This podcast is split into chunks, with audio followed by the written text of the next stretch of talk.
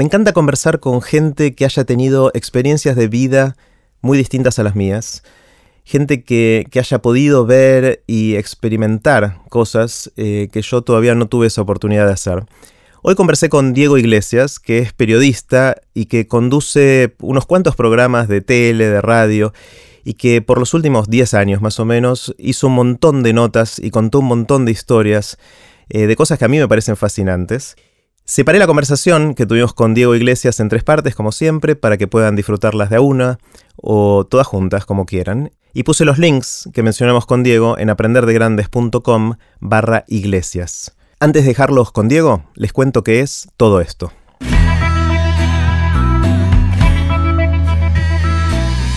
Esto es Aprender de Grandes, el podcast donde comparto lo que aprendo mientras intento aprender durante toda la vida y lo que converso con gente que admiro.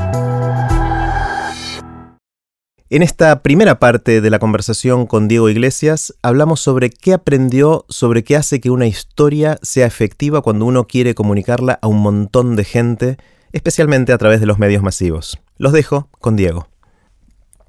Hola, Diego. ¿Cómo va? Muy bien, ¿vos? Bien, muy bien, gracias. Qué bueno, qué bueno. Che, eh, quiero que conversemos un rato. Dale. Y lo que me gusta hacer en Aprender de Grandes es empezar con una pregunta obscenamente grande. Bien. Para que nos lleve a donde nos tenga que llevar.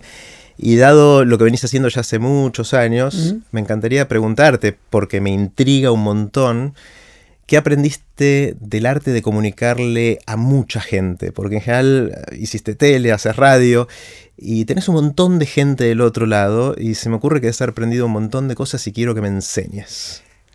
Entiendo que aprendí un montón y que todavía tengo mucho más por aprender en esa línea, y es algo que además me apasiona bastante. Eh, te sacaría bastante, me apasiona el tema de um, cómo comunicar, qué comunicar, eh, a quién le estás comunicando. Y um, creo que aprendí que, um, en definitiva, en una época donde es muy difícil captar la atención, hay como una superabundancia de estímulos, y eso sucede particularmente es palpable en el ámbito de la comunicación, ¿no? Esa abundancia de estímulos eh, y ofertas y demás. ¿Cómo haces para diferenciarte, ¿no? Y cómo haces para ser alguien que empieza a tener cierta voz o cierto peso lo que decís? Mínimamente, mucho, no importa, pero que empieza a tener cierto peso lo que vos decís. Bueno, yo creo que el cómo contarlo ahí es clave. Y eso fue quizás lo que más me... Lo que más me apasiona de esto y lo que más me interesa y con lo que más trabajo, que es esto, ¿no? Para dirigirte a mucha gente y para, vez, para cada vez dirigirte a más gente, o por lo menos el afán de dirigirte a más gente. Después puede no darse eso, ¿no? Pero yo creo que el cómo contarlo eh, es muy importante. Y en ese cómo contarlo me parece que eh, los recursos múltiples que uno puede utilizar, de la voz, de la compañía en la radio, de cortinas, de efectos sonoros, en la televisión también de lo mismo, ¿no? De efectos visuales, de postproducción, todas esas cuestiones eh, sin que saturen, porque también ahí tenés un problema, pero sin que saturen creo que contribuyen a ese cómo contar lo que sea distintivo y que en un lapso de breve de tiempo pueda captar la atención y que además vos, y lo más importante de todo, te quedes con algo de eso. Ese que te quedes con algo puede ser una pregunta, ¿eh? No, yo no, no busco darte certezas por lo general, no es mi afán. A mí me gusta más, trato de generar preguntas. Si vos te quedaste con algo de lo que yo dije, o, o, o me cuestionás, o, o te preguntás algo, o, pero si algo pasó en ese hecho que llamamos comunicación, yo me doy por satisfecho y bueno, voy por ahí. Está buenísimo. Ahí, o sea, dijiste varias cosas, estoy tratando de procesar sí, sí, sí. mientras eh, escucho. Me, me pero... extendí, pero porque era, no, está bueno. Era grande la pregunta, entonces. O sea, y es a propósito así, y, y voy a hacer doble clic en alguna de las sí, cosas sí, que, dale, que dale, dijiste. Dale, dale. El, hay algunas cosas de las que dijiste, como cómo usas la voz como uh-huh. herramienta tuya, que dependen de vos. Sí. Eh, y hay otras cosas que dependen de la producción uh-huh. en general de lo que estás haciendo. Sí. Ya sea el radio, tele, lo que fuera. Eh, y de alguna manera es creando la voz del programa o, uh-huh. o tuyo y con el programa alrededor tuyo, ¿no? Sí. ¿Cómo, ¿Cómo desdoblás todo eso y cuál es el rol de cada uno ahí? Bueno, mi experiencia en radio eh, es básicamente de programas propios, tanto en el de Metro como en el de Blue. Si bien tuve una experiencia anterior en Blue y también una en Radio del Plata. Que ahí fue donde nos conocimos. Nos ahí conocimos fue donde nos en conocimos, tu primer Blue. Con Dieguito Scott. Exactamente. Eh, y ahí fue donde nos conocimos. Exactamente, hace cinco años uh-huh. de eso. Eh, y ¿Por qué te aclaro esto? ¿Por qué te hago esta breve introducción? Porque en estos dos programas de radio que yo tengo en Blue y en Metro hace ya tiempo, el de Metro hace cuatro años, el de Blue es el segundo, ya estamos finalizando el segundo, digamos. Yo tengo una, soy el productor general de los dos programas también. Entonces, eh, el programa está construido en base a mi mirada del mundo. Los integrantes del programa también los elegí yo. Entonces hay ahí una, um, ¿cómo decirte? Una sinergia, una coincidencia en cuanto a los contenidos, en cuanto hacia dónde ir. Digo, hay una confianza mutua en el equipo, pero también porque es un equipo que, que, que yo pude construir. Y además, como estoy en la producción general, yo tengo um, control general sobre lo que se hace en, en esos productos. En la televisión tal vez es distinto, porque tanto en Día Cero como en Caiga estoy formando parte de un importante equipo, pero de una superestructura, ¿no? Claro. Digamos, distinta. Eh, pero también yo tengo, en Caiga, por ejemplo, yo tenía mi isla, que eran los informes, ¿no? Y ahí vos eras el dueño de esa parte. Claro, ¿no? Exacto. Por supuesto, siempre en la conversación con Cune Molinero, que era el productor general, eh, y, una, y en discusiones y debates con los productores, pero tenía una impronta muy fuerte, y el programa también me lo permitía, porque Caiga era un programa como de firma también, ¿viste? Como el cronista tenía cierta relevancia.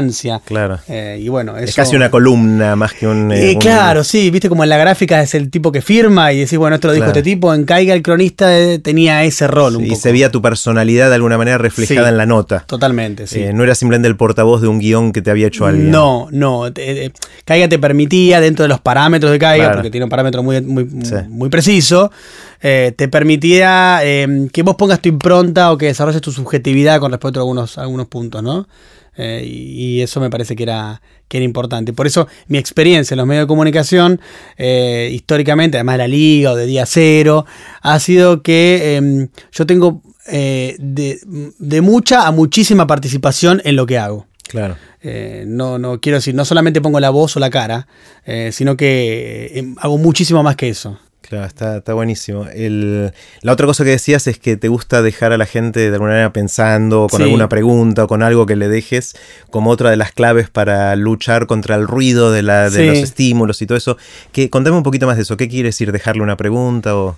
Que me parece, a ver, yo trato de que, de que aquello que digo, por lo general, tenga cierto objetivo o apunte a algo.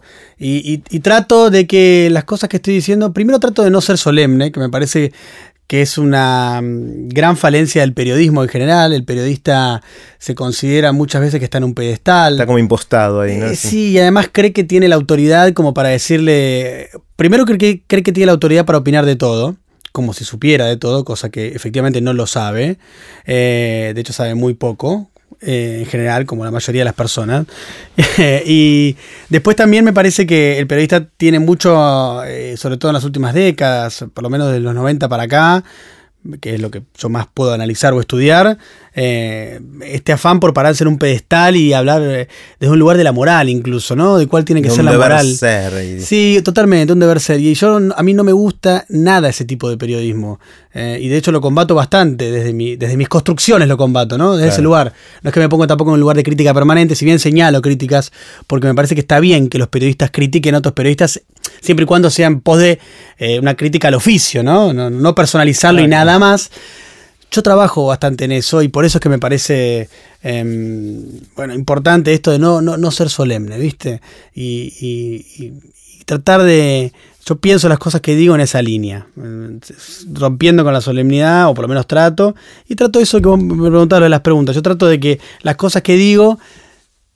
Más, menos, no siempre, por supuesto, porque si no también es un deber ser eso. Claro. Pero trato de que lo que yo digo permita abrir alguna otra puerta, tener otro, otro tipo de mirada sobre un mismo fenómeno ya repetitivo, eh, y que el otro se pueda hacer alguna otra pregunta que tal vez no tenía en su, en su paleta de preguntas presentes. Tal vez sobre determinado tema tenía cuatro o cinco preguntas en esa paleta y yo trato de incorporarle una o dos preguntas más sobre esa misma paleta y que después tenga más herramientas para elaborar sobre algún tema de nuestra cotidianidad, nuestra actualidad, de lo que nos pasa a nosotros, ¿viste? No sé, eh, de los problemas que enfrentamos nosotros eh, siendo eh, posmodernos, digamos. Claro, sí, sí, totalmente. El, una de las cosas que me llama mucho la atención es cómo va evolucionando. Cuando yo me acuerdo te veía en, en la época de Caiga, quien sí. Caiga, eh, que fue hace bastante tiempo ya eso, sí, ¿no? Sí, ¿cuántos años hace que dejaste? Mira, en realidad eh, que terminó Caiga, ahora se van a cumplir eh, en unos días dos años. Pero, ¿y vos estuviste desde hasta el final? ¿Y desde cuándo? Desde, eh, como cronista, desde el dos mil siete. Claro, ya sí. hace casi diez años. Sí, eso. y, desde, y, y fui año. antes coordinador de una sección del Proteste Ya con Malnati desde el dos mil cinco, dos mil cinco, dos mil seis. Claro, claro. Sí. Y, y en su momento fue un formato revolucionario, sí, claro. si querés, y que marcó mucho, y, y mucha gente pasó, y sabe que yo desde Andy, sí, a claro. muchos otros pasaron por ahí. Eh, y después tuvieron carreras en, en los medios en general. Eh, ¿Cuáles son los próximos formatos? O sea, ¿cuál es el próximo Caiga en el sentido? ¿Cuáles son los experimentos que uh-huh. sentís que se están haciendo ahora que van a generar tendencia ahora más? ¿Tenés alguna sensación de eso? Mirá, lo que estoy eh, bastante convencido es que um, una experiencia de esas características, como lo fue Caiga en su momento, eh, no creo que se pueda en la televisión de aire. Porque me parece que la televisión de aire es muy conservadora. De hecho, creo que los valores que refleja la televisión de aire, por lo general, van bastante atrasados que un amplio sector de la sociedad. Mira. Eh, por respecto a la concepción de las mujeres, ¿no? Eh, y, y del rol que la mujer tiene en la sociedad. Me parece que la televisión atrasa bastante en ese rol que le asigna a la mujer. Eh, televisión abierta te estoy hablando, ¿no? Sí. Eh, y creo que en esa misma línea, en la televisión abierta, creo que en términos generales, Eh, no, no, nadie quiere correr riesgos, la torta publicitaria también se achicó, el fenómeno de la audiencia también se achicó por la a, a, irrupción de nuevas tecnologías y nuevos medios a su vez. Entonces, eh, creo que eso, eso que vos me preguntás, bueno, ¿dónde puede pasar? Mirá, eh, no sé bien, no sé bien qué va a pasar con eso, o, o cuál va a ser ese programa. Lo que sí te podría casi garantizar es que no va a ser en la televisión abierta eso. Claro. Porque para eso necesitas Eh, alguien que en un momento la quiera rockear también, ¿no? ¿Y pero por qué sí podía la televisión abierta generar Caiga hace la cantidad de años que pasó eso y no sí. ahora? ¿Qué, qué cambió? Bueno, mira, me parece que había... Eh, Caiga surge en el noventa y cinco, en abril del noventa y cinco. Es la, la mitad del menemismo, ¿no? Primero, como característica, si querés, eh, de coyuntura, vivíamos un tiempo de una antipolítica bastante fuerte.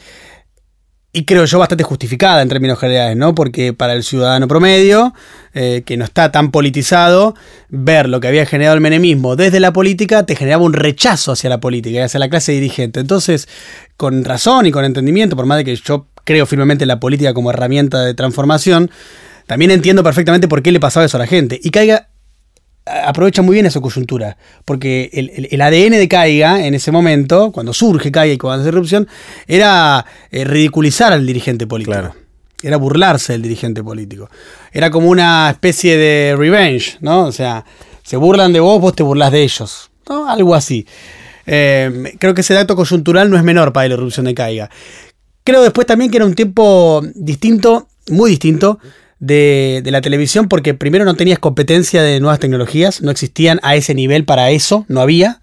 Eh, conservábamos todavía la práctica de broadcasting, digo, con la televisión, entonces vos en tu casa veías la televisión a una determinada hora. Yo te estoy hablando de hace veinte años atrás y parece que te estuviera hablando de hace trescientos años atrás, pero son veinte, nada más. Entonces me parece que eso también, el tema fue un momento en el cual los eh, canales decidieron apostar a, eh, a las a productoras independientes que recién empezaban a surgir y que traían gente joven e ideas nuevas desde afuera y tenían hambre de gol además todos esos productores. Eh, y así se lleg- llegaron varios productos nuevos a una televisión que estaba acostumbrada a un formato de producción propia, producían los canales. Eh, entonces me parece que, a ver, no tengo una respuesta terminante para darte, pero hay una aproximación en esa coyuntura del país, en esta cuestión de la televisión, en, este, en, en esta cuestión de las tecnologías, en esas tres patas tenés una, una situación de por qué Caiga surge en ese momento. Claro, y ahora lo que decís es distinto por un montón de razones, pero entre otras porque esos canales de aire que quedan tienen que repartirse una torta más chica y no quieren poner en riesgo esa pequeña torta que tienen, con lo cual no van a tomar esos riesgos. ¿Y Son quién t- sí los va a tomar?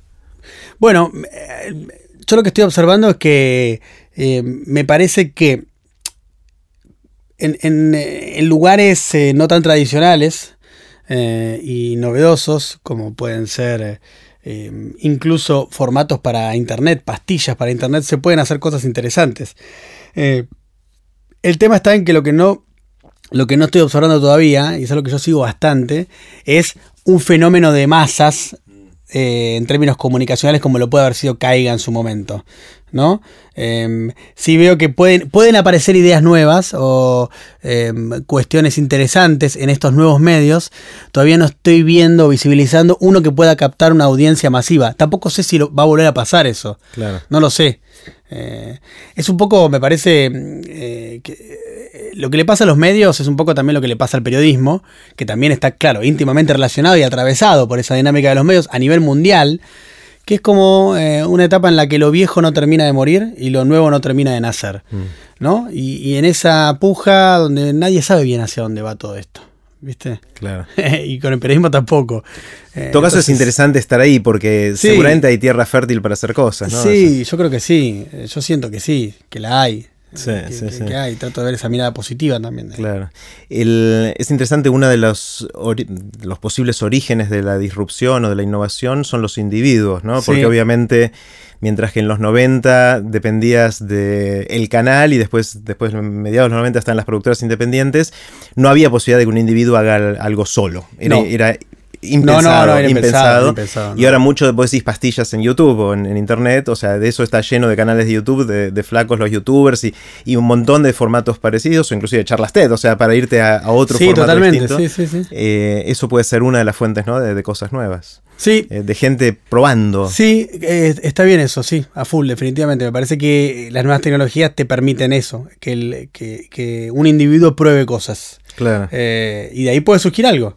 Y la otra cosa que me está divirtiendo mucho ahora es ver eh, todo el tema de realidad virtual, ¿no? No sé si sí. jugaste con los cascos y con sí. las distintas cosas. Sí. El, una de las cosas que siento ahí, esencialmente, es vos te pones hoy un casco que tiene adentro un teléfono o un visor conectado a una computadora que te muestra eh, en los dos ojos cosas distintas de forma tal que ves tridimensional, y cuando movés la cabeza se mueve la perspectiva de la cámara como si vos estuvieras en control de la cámara, cosa que es bastante impresionante la primera vez que lo haces. A mí me mareó varias veces, sobre sí. todo te metes la típica montaña rusa o volar en un helicóptero, tirarte de paracaídas, que te da una sensación muy, muy impresionante. Lo que yo estoy viendo en, en eso, vi varias de estas cosas, es que todavía no tenemos ni idea de cómo es este lenguaje.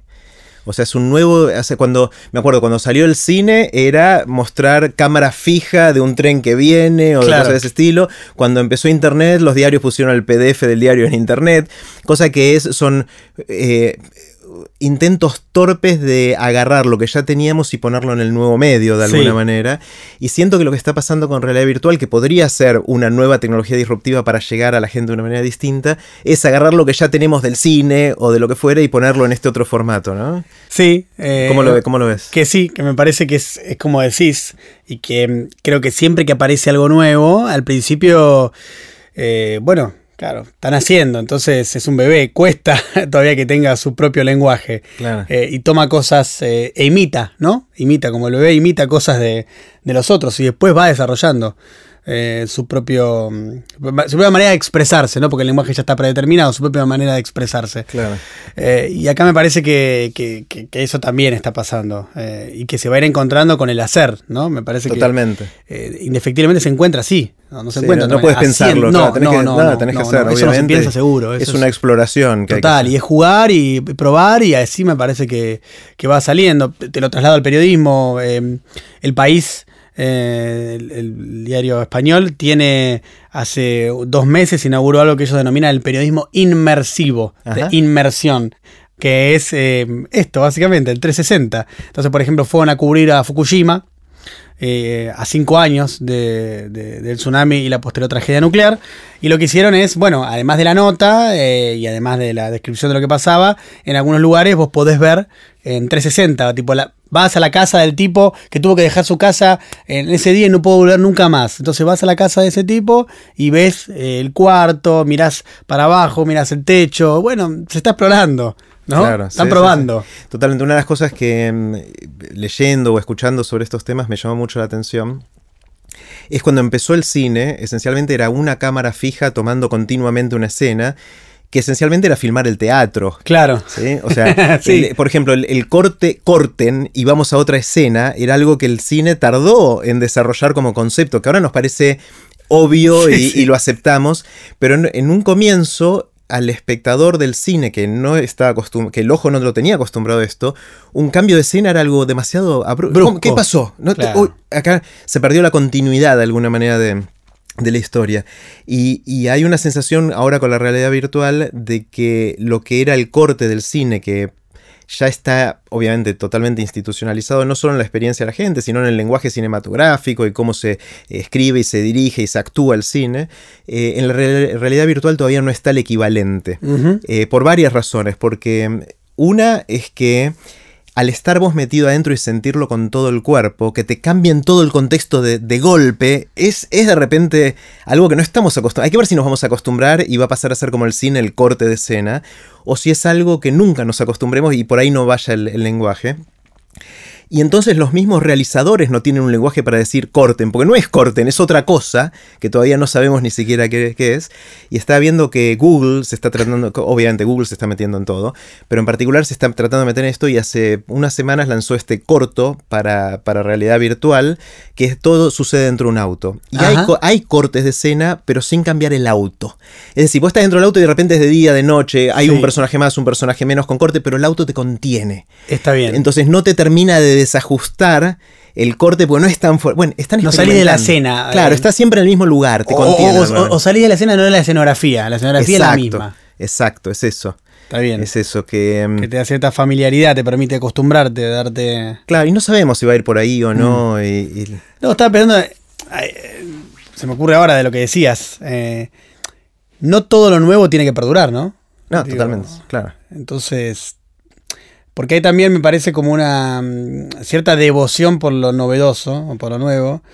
Eh, que, bueno, sí, eh, digo, puede estar bueno o puede estar bueno. Eh, puede ser interesante o puede ser interesante. Ahora puede no funcionar también. Porque claro. puede que no, sí, sí, sí, no sí. guste, no sé. Sí. Entonces, ah, no. Yo lo que estoy convencido es que algún tipo de realidad virtual va a ser útil y va a servir Algo, y va a tener un montón de. Yo creo lo mismo que vos. Me parece que se. En, en algún punto eso nos va a eh, va a formar parte de nuestra cotidianidad de alguna manera. Estoy claro. seguro de que sí. Sí, sí, sí, sí. Está como ahí todo el tiempo ya. Sí, yo la próxima vez que vos vayas a hacer una nota en un lugar raro, quiero ir al lado tuyo con realidad virtual. O sea, quiero estar y, caminando al lado tuyo ahí para ver qué pasa. Y ¿no? estaría y, bueno. Y poder mirar para todos los lados. Y, y sí, eh, eh, estaría piola eso también. Eh, a ver cómo... Como sale también, ¿no? Claro. Hay sí, que probar sí, sí. esas cosas. Yo creo que, yo creo que sí. Yo a mí me gusta que... eso de probar. Y eh, ahí volvemos a lo de la televisión de aire, ¿no? Ahí, yo creo que no se prueban... Ahí tampoco, en eso tampoco se prueban muchas cosas, ¿viste? No, no, no.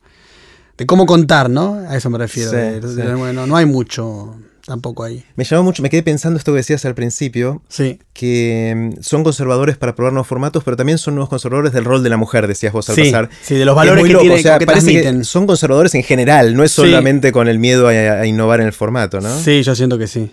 Yo siento que sí. En eh, términos, estamos hablando siempre de términos generales que nos permiten hacer una aproximación de... Obvio, hay mil excepciones, ¿no? Hay, sí. te, seguro que tenés siempre pequeños resquicios, grietas, ¿no? En todo eso. Claro. Eh, pero sí, me parece que efectivamente... ¿Y en radio? ¿Por dónde viene la innovación en radio? ¿Qué, qué estás viendo? Bueno, ¿sabes qué? Creo que la radio es un medio que se mantiene bastante inmune al, al, a la novedad. En, creo que pueden aparecer cosas paralelas que eh, estén eh, vincul- vinculadas con la radio, pero sin ser radio, el podcast. Por ejemplo. ¿No? Me parece que... A ver... ¿Qué regla interesante sigue el podcast? Bueno, sigue una regla muy vigente y muy actual de, eh, del nicho también, de la segmentación, de el mmm, voy a buscar algo que tal vez a muy pocos le interesa, pero a mí me interesa. Y hay un podcast sobre eso. Eh, entonces creo que en paralelo están surgiendo ese tipo de cosas. Ya surgieron, ¿no? Pero bueno, en Argentina el podcast eh, se está desarrollando un poco más. En Estados Unidos está mucho más desarrollado. Acá estamos en pañales. En pañales, en comparación con, con lo que es el podcast en Estados Unidos, sí, definitivamente. Eh, pero la noto bastante, bastante inmune en ese sentido por ahora a la radio. Eh, porque las experiencias, por ejemplo, de cuando llegó el tema de las cámaras. ¿Te acordás cuando llegó el tema de las cámaras a la radio? Ponerlas, no ponerlas, algunos sí, otros no. Los ¿Qué pasó? ¿Siguió o no siguió? Eso se fue muriendo. Es, está como... Nadie le da mucha... Nadie le presta particular atención a ese tema. Eh, Mario en Vortex le dio una impronta muy fuerte. ¿Sigue haciéndolo? ¿Sabes que no lo visité últimamente no. el sitio? Así que no sé si está vigente eso. Y la, sabemos si la gente lo miraba también en... Pues si está escuchando radio, está escuchando radio. Si no, estaría escuchando tele, viendo tele. Yo creo eso. Yo también creo que no tiene un atractivo para mí la mirar la radio. Por ahí un ratito, por curiosidad, a ver cómo es el estudio. Pero yo cuando lo he visto un ratito ya pasó. ¿Qué es lo que hace Metro a veces? Que Sostapiola, cuando vive una banda, toca bueno, en está vivo. Bien, está bien. Bueno, tenés ganas de ver a la banda, además sí. de escucharla tal vez, ¿no? Y... Mm. y Pero para la lógica del programa de radio, esa mesa con gente conversando o preguntándole a alguien que está entrevistando o reflexionando, no sé. Eh, a ver, la palabra no siempre tiene que estar acompañada por una imagen que te dé otro, ¿no? Claro. A ver, una imagen cerrada que te dé otro, eso quiero decir, porque cuando yo te doy una imagen de cine o te doy una imagen de tele, te estoy dando una imagen ya cerrada. Claro. Lo que tiene la radio es que, o esto que estamos haciendo, nosotros estamos hablando y seguramente que lo escuchas se le despertarán algunas imágenes, independientemente de las imágenes que nosotros queremos generar en ellos, claro. con estas palabras, ¿no? Aparte de la ocasión de escucha, o sea, cuando la radio la escuchás cuando te estás moviendo por ahí. Estás en el auto, estás corriendo, estás haciendo otra cosa mientras eso tanto. También. La tele requiere atención, ¿no? Para mí o sea, la radio también tiene esa... Eh, no sé si llamarlo ventaja, diferencia. Eh, que sí, vas en el auto, el, el, el auto lo vas a seguir usando, por mucho tiempo, por lo menos. Claro. ¿No? Sí, Los sí. autos voladores de la década del cincuenta todavía no están. De ese futuro no, no, no están. Y no sé si, no creo que estén, así como estaban pensados. El auto lo vas a seguir usando y escuchás mucho, y la gente, hay mucha gente que trabaja dentro de un vehículo. Eh, también el tema que vos decís de la gente que corre, en la oficina. Mm. Eh, digo, por eso me parece que la radio todavía sigue teniendo una masa muy importante de. de audiencia, aunque el otro día, esto yo lo desconozco en términos de, de si es así o no, pero el otro día lo escuchaba Mario en una entrevista que dio eh, y él decía que los menores de veinticinco años cada vez escuchan menos radio. No lo sé, eh, puede ser, hmm. puede ser, desconozco si es efectivamente así. Mirá. ¿Y vos crees que el podcast lees a la radio lo que Netflix lees a la tele? Creo que sigue una misma línea, eh, que es la línea de... de buscar cierta customización en tus consumos culturales. Eh, creo que Netflix también apuesta un poco a eso. Mm. Eh, y, y la industria en general apuesta un poco a eso, por eso, no sé, el año que viene se van a producir cerca de cuatrocientas series. Eh, es una barbaridad. Para... En general, en general. Series van a hacerse. ¿En general, dónde? No solamente para ¿En, Netflix. ¿En el mundo estás hablando? Sí, no, no, no, no recuerdo si el dato era en el mundo o en Estados Unidos únicamente, claro. es lo que te digo. No recuerdo mm. si era en Estados Unidos. Eh, cuatrocientas series. Es un montón. Es un montón. Eh, Netflix también, a ver, también tenés eh, también tenés eh, películas y series masivas en Netflix. Mucho de eso tiene que ver con eso, con la masividad del podcast, no, no, no tiene tanto eso. Acá pero, no, pero en Estados Unidos hay algunos que son muy populares. Sí, no sé. sí. Pero totalmente hay, hay. Pero lo que, a lo que voy es a esto de que vos podés... Eh, a ver, lo que, lo que respeta de manera idéntica es que vos podés escuchar el escuchar o ver el contenido que quieras en el momento que quieras. Mm. Entonces ahí ya, tanto en Netflix como en el podcast, hay una ruptura. Claro. ¿No? Con el broadcasting o con la radio. Es el entre... on demand, como le dicen claro, en inglés. El on demand. Entonces ahí ya tenés una diferencia. Mm. Eh, y, y una diferencia y una semejanza entre Netflix y el podcast, por claro. ejemplo. Sí, sí, sí, sí. Que es bastante clara para mí. Sí. Está bueno, en todo caso son épocas interesantes para, para explorar, ¿no? Y probar sí, cosas. Sí, sí, sí. Son, son muy interesantes. También creo que el gran desafío de nuestros tiempos, nosotros como, como gente que esté vinculado a, a la producción cultural, de alguna manera, de, o de consumos culturales, ustedes con T D X, yo lo que hago en la radio o en la tele... Eh, el gran desafío también es, eh, bueno, cómo enfrentar esta cuestión de la superabundancia, ¿no? Mm. Eh, superabundancia informativa, superabundancia de productos, superabundancia, porque eso también satura, ¿no? Eh, y también para el otro, el que está, nosotros trabajamos en estas cosas, pero para el que no trabaja en estas cosas y es consumidor, nosotros somos trabajadores y consumidores de este de este mundo, ¿no? Del que estamos hablando. Hay otros que son solamente consumidores.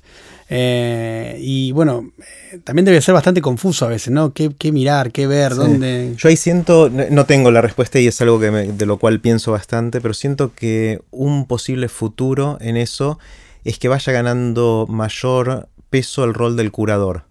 Sí, eh, coincido plenamente y esa palabra yo la utilizo mucho aparte.